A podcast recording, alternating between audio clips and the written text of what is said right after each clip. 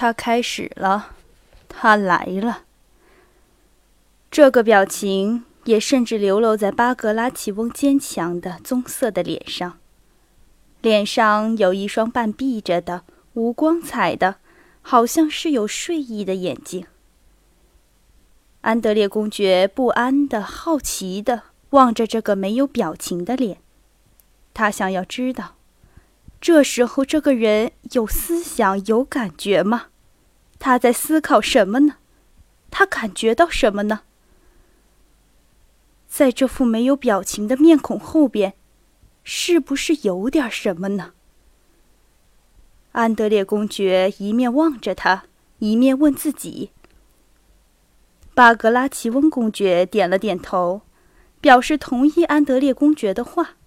并且带着那样的表情说了：“很好，好像所发生的一切以及向他报告的一切，正是他已经预料到的。”安德烈公爵因为驰奔太快而喘气，把话说得很快。巴格拉奇翁公爵用他的东方发音特别缓慢地说话，好像是在暗示用不着发急，但是他刺动了他的坐骑。向徒生的炮兵连缓驰而去。安德烈公爵和随从们一同跟他驰去。走在巴格拉奇翁后边的是一个随从军官，公爵的私人副官日尔科夫，一个传令兵，骑着美丽的短尾马的值班参谋官，和一个文官审计官。他是由于好奇心而请求来观战的。审计官是一个圆脸的胖子，他带着单纯的快乐的笑容，环顾着四周，在马上摇荡着。他穿着绒大衣，骑在脑中队的马鞍上，在骠骑兵、哥萨克兵和副官之间，现出了很奇怪的样子。他想看看会战，日尔科夫指着审计官向鲍尔康斯基说。但是他的心窝里已经痛起来了。好，您不用说了。审计官带着鲜明的、单纯的，同时又是狡猾的笑容说，好像他觉得他成为热尔科夫嘲笑的对象是很荣幸，好像他有意要极力显得比实际上更愚蠢。很新奇，我的公爵先生，值班参谋官说。他记得在法文里“公爵”这个称号有个特别的说法，但是他不能说的正确。这时候，他们正要到达图生炮兵连那里，一个炮弹打在了他们的前面。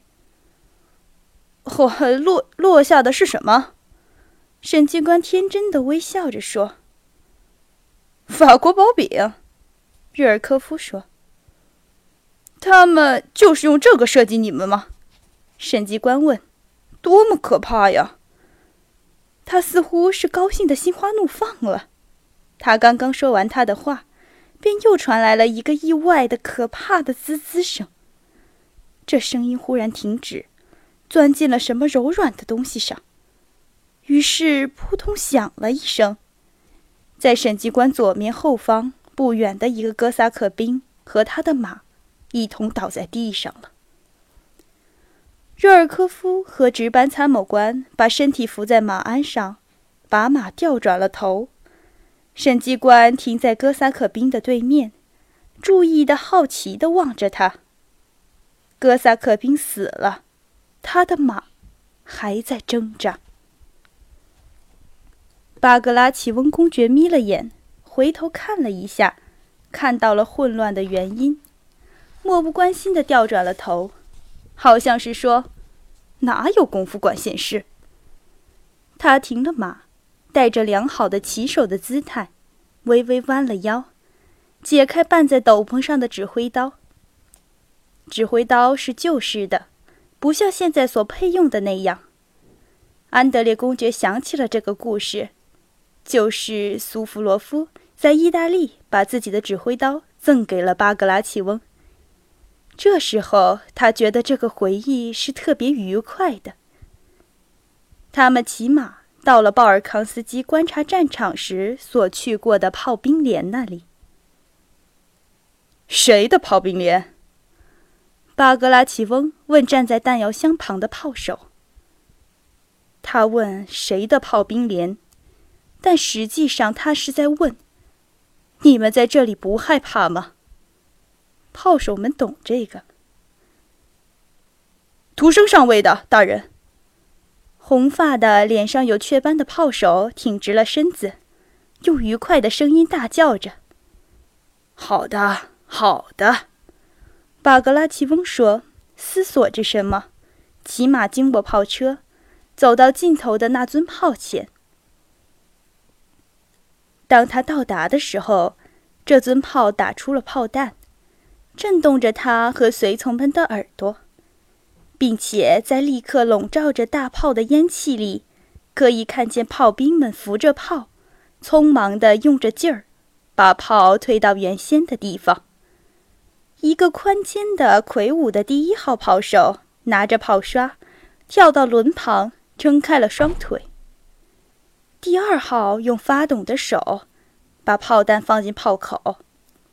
一个矮小的、驼背的人，军官图生，没有注意到将军，用他的小手遮在眼睛上，便监视着向前跑去，在炮架尾上绊了一下。再高两格就合适了。他用尖细的声音喊叫着，他用尖细的声音喊叫着，企图在声音里加上和他身躯不相称的威武。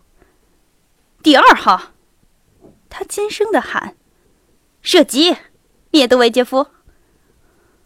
巴格拉奇翁喊叫了军官，于是徒生跑到将军面前，畏怯又笨拙地放了三只手指在帽檐上，完全不像军人行礼。却像是神父祝福。虽然徒生的炮是被指定了射击山谷的，他却把燃烧弹打在前面看得见的舍恩格拉本村上。在村庄前面有大量的法军在移动。没有人命令徒生向何处射击，用什么射击。他和他所尊敬的草长萨哈尔琴考商量之后，决定了最好是烧掉那个村庄。巴格拉奇翁对军官的报告说了一声“好”，于是开始查看展开在他面前的全部战场，好像在思索什么。在右边前进的法军相隔最近，在基耶夫团驻扎的高地的下边，在小河流过的山峡里，发出了惊心动魄的砰砰的步枪声。更右边一点，在龙骑兵的那边。随从官向公爵指示着一个在包围我军侧翼的法军纵队。左边的地平线被附近的森林遮断了。巴格拉奇翁公爵下令从中央调两个营去增援右翼。随从官大胆地提醒公爵说：“调走了这两个营，大炮便没有掩护了。”巴格拉奇翁转向随从官。用呆板无光的眼睛沉默地望了望他。安德烈觉得随从官的意见是正确的，并且确实没有什么话可说。但是这时候，在山峡里的团长派他的副官骑马驰来，送来了消息，说大量的法军下山了，说他那团兵没有了秩序，要退到基耶夫掷弹兵那去了。巴格拉奇翁点了点头，表示同意和赞许。他骑马，漫步地向右边走去，派了副官到龙骑兵那里去传达攻击法军的命令。但派去的副官半小时后带来了消息回来，说龙骑兵团长已退到山谷那边去了，因为有强大的炮火向他攻击，他白白的损失了军队。所以，把射击兵们赶快开到森林里去了。好，巴格拉奇翁说。当他离开炮兵连时，在左边森林里也发出了射击声，并且因为左翼太远，不能亲自及时赶到。巴格拉奇翁公爵便派热尔考夫到那里去告诉老将军，就是那个在布劳诺把他的团给库图佐夫检阅的人，要他尽可能的赶快退到山谷的那边，因为左翼也许不能够长久的阻住敌人。关于图生和掩护他的那个营都被忘却了。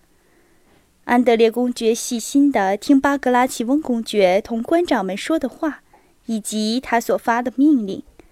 并且诧异地发觉，他并未发出任何命令，而巴格拉奇翁公爵只是极力想要显出，由于必然、偶然以及个别官长们的意志所发生的一切，即使不是出于他的命令，却是合乎他的意思的。由于巴格拉奇翁公爵所表现的机敏，安德烈公爵注意到。虽然事件的发生是出于偶然，而与指挥官的意志无关，但他的在场却发生了极大作用。指挥官们带着不安的脸色骑马来到了巴格拉奇翁公爵面前，就震惊了。兵士和军官们愉快地向他敬礼，在他面前变得更活跃，并且显然在他面前夸耀着他们自己的勇敢。